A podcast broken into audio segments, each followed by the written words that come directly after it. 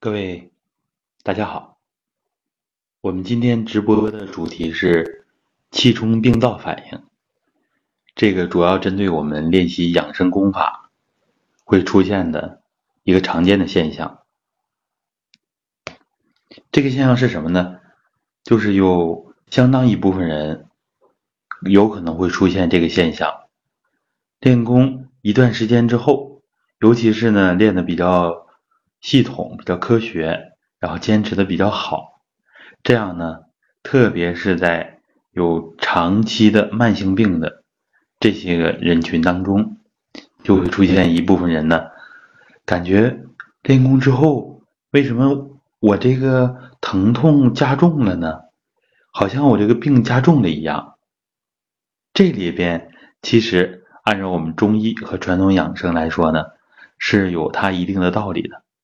按照现代医学的理论，我们也能够解释通。这样，今天就是我们就着这个话题跟大家分享一下。那么，为什么会出现所谓的气冲病灶反应？首先要说这个气，它实际上就是指我们的正气。我们没练功之前呢？有很多人正气不足，这样所以身体会出现这样那样的问题。练功之后，正气逐渐的充足起来了，但是呢，有的时候还没有一下子完全充起来。在这个过程当中，我们的正气跟邪气之间呢，会有一些争斗，正邪交争。有这个过程，这个过程当中就会出现我们所谓的气冲病灶的反应。呃，比较有意思是，有的时候呢，偶尔在车上听一些广播，现在的广播里边呢，其实呃推销一些保健品啊，像中药啊等等，这些很多，在那个里边呢，我也经常听到有一些人呢。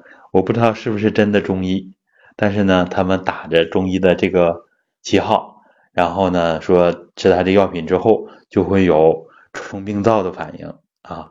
看来这个观念呢，很多人都知道啊，都知道。所以我们每个练功者都要熟悉这一块都要熟悉这一块那么为什么会出现气冲病灶的反应？刚才我们从正气和邪气这个角度。来跟大家有了一个初步的分享，然后呢，我们这样来想，为什么会出现气冲病灶的反应？病灶是指的什么？其实这个病灶，我们从中医传统养生里面来说，它不只是指我们有形的啊，就像一些肿瘤患者，为什么肿瘤？给它彻底切除之后，还会复发，为什么会这样？一方面有可能是他的生活习惯、他的情绪、病态的、消极的这个情绪没有改变，所以呢，体内还会有生成肿瘤的这么一个机制啊，这是一个角度。另一方面呢，在这个切除病灶这个位置，其实它还有无形的场。就是我们所说的中医所说的邪气啊，它的邪病根儿还在。其实中医讲这个病根儿，不是我们现在理解的，只是这个有形的实体，它有可能还有这个无形的物质。无形的物质是什么呢？我们现在的三层物质理论得到各方面科学验证。第二层物质呢，就是能量，有可能以能量形式存在。第三层物质。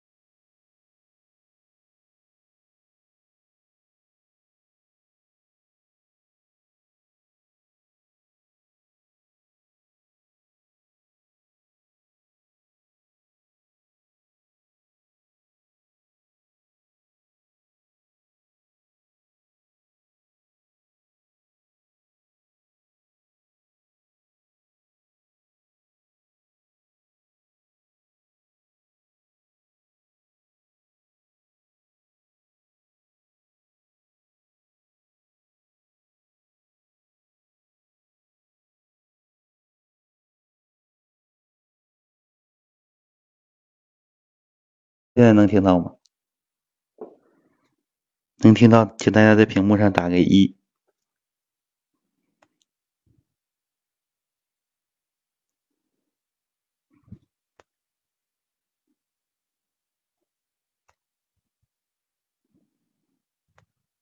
嗯，好的。呃，刚才网络出现了一个中断。好，那我们继续啊。不好意思，各位，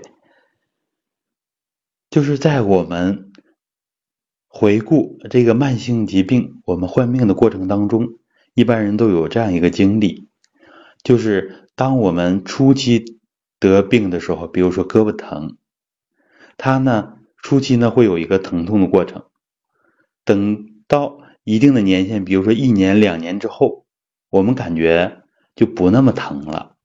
这个时候实际上是达到了一种病理的平衡啊，一种病理的平衡。为什么是病理的平衡呢？因为我们局部的气血不畅了，而且呢，这个局部的神经末梢的神经，尤其是这个部位的，逐渐呢，它的功能也在退化，也在萎缩，所以呢，我们对局部的疼痛感觉不那么明显了。这就是我们所说的一种病态的平衡、病理的平衡。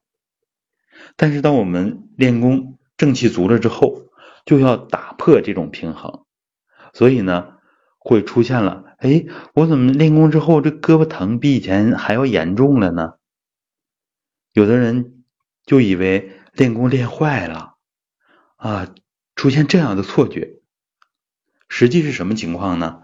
我们再用一个具体的病例，从现代医学的角度跟大家分享一下。比如说，我们有些时候有这样一种问题，就是颈椎长骨刺啊，这个很常见的一个疾病。然后呢，导致我们的上肢，比如说抬到一定角度就会疼痛。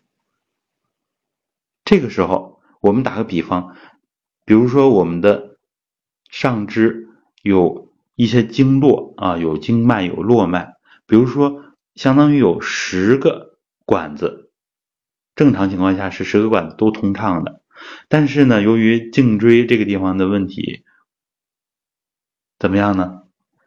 就是当我们再抬起以前那个高度的时候，就会疼的受不了啊，然后呢？所以逐渐的，就是胳膊抬不起来那么高了，但是胳膊也不那么疼了。这就是我们开始所说的一种病理的平衡。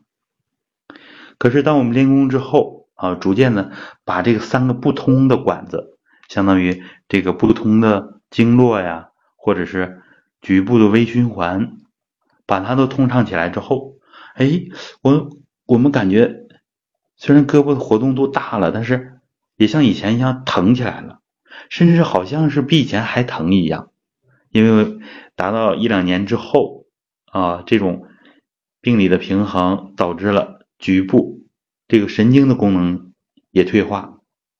现在气足了之后，神经的功能也开始恢复，所以呢，对局部的这种疼痛的感受啊，一下子起来了。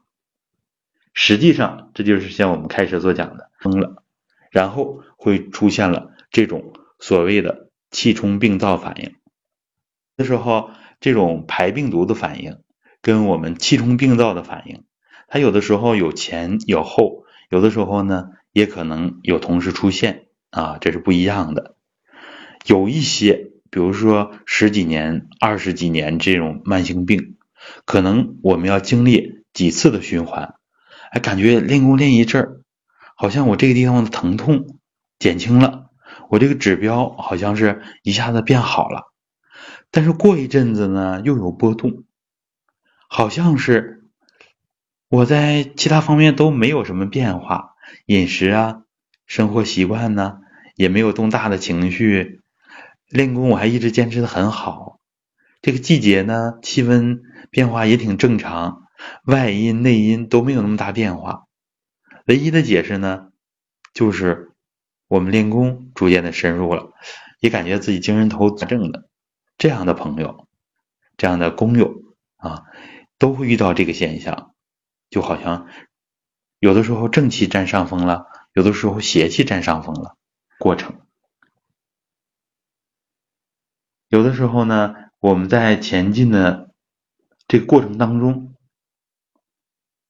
好像是感觉有的时候这个道路有些坎坷，但实际上我们要理解，大的方向是对的。大的方向呢，一个是在增加你的元气，一个是在畅通你的气血，畅通你的经脉。所以呢，如果信心坚定的话，对我们传统文化，尤其对传统养生，有非常强大的信心。特别是看到身边一些例子之后，就会增加我们的信心。特别看到我们养生群里边有全国各地朋友。以至于还有国外的一些朋友，他们的反馈，我想对我们来说都是增加信心的一个渠道。有了信心之后，你就会矢志不渝啊，坚定不移的这么来坚持练功，一定会收到非常好的效果。好，那我我们今天呢就不讲那么多，跟大家分享这些。看看大家有没有什么问题啊？我们充分利用直播的这个便利的形式，跟大家可以做一个简单的互动，为大家答疑解惑。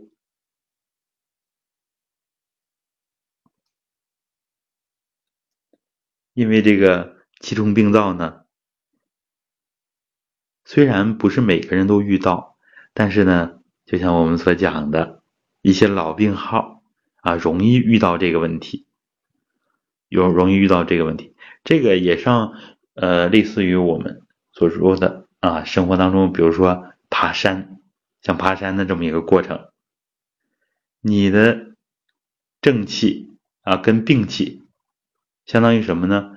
我爬山，如果我这个阶段练功坚持的很好，相当于我们爬爬爬爬到半山腰了。这个时候出现了一个练功反应，然后呢，其实这个时候可以适当的减一减量，把练功的强度减一减，这样心里不会有那么大的负担，这样也不会担心呀，是不是练功累坏了？其实我们练功呢，一般来说自己练强度不会太大，都在可承受的范围之内，它比体育运动其实对你的负担要小得多得多。因为呢，它都是均匀、缓慢、柔和的这样的动作，或者是保持定势。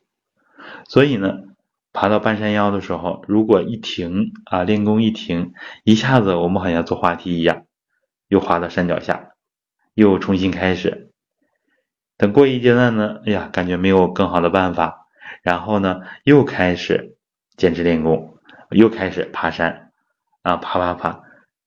可能爬跟前一次大约的高度，或者稍高一点，但是呢，又遇到困难了，有可能是练功反应，有可能是其他的问题，然后又中断了。能练了好多年，这个身体啊，还没有从根本上解决健康的问题。当然，这个跟个人的体质，跟呃这个家族的遗传，以至于跟。东西能不能会科学的去练习，投入到养生实践当中，这些方方面面的问题都很关键。比如说，有些人就是不想改变自己，我们所说的要微笑啊，要有健康的情绪啊，这些东西不从根本上改变，那么呢，身体也是很难从根本上有一些。质的飞跃的，好，我们看看啊，也是西贝西贝同学的问题。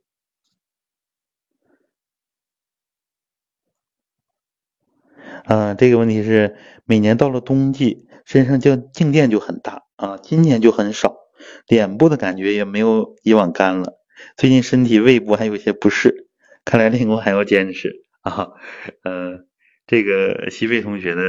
其实平时坚持的已经挺不错了啊，每次集体练功呢都参加，静电少了啊，这个说明一个问题呢，就是您说的胃气这个层面的气比较多，所以一种混元能，它可以转化成声光电子热。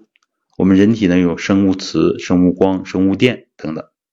但是我们练功之后呢，尤其是练了像行神桩啊、像抻气呀、站桩啊这样的方法，蹲墙等等，练形神合一的方法，把气往里收，往里收，收的很好了，收到皮肉、筋脉骨，甚至于以后逐渐收到五脏当中，这样体表的气就不像以前那么充足了。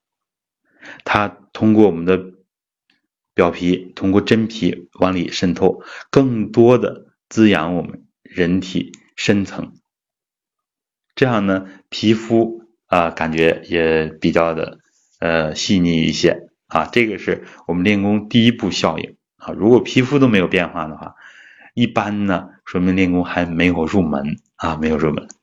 好，我们大家看看，如果没有其他问题的话，我们今天的直播就到这儿。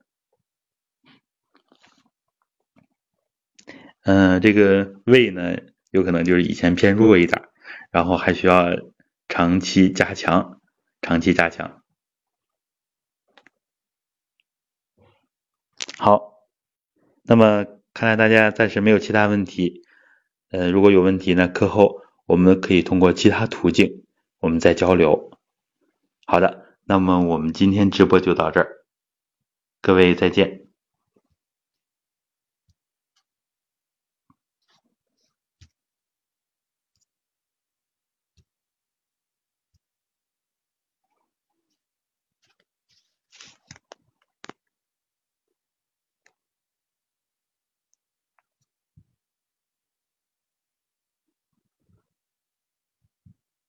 嗯，不要客气。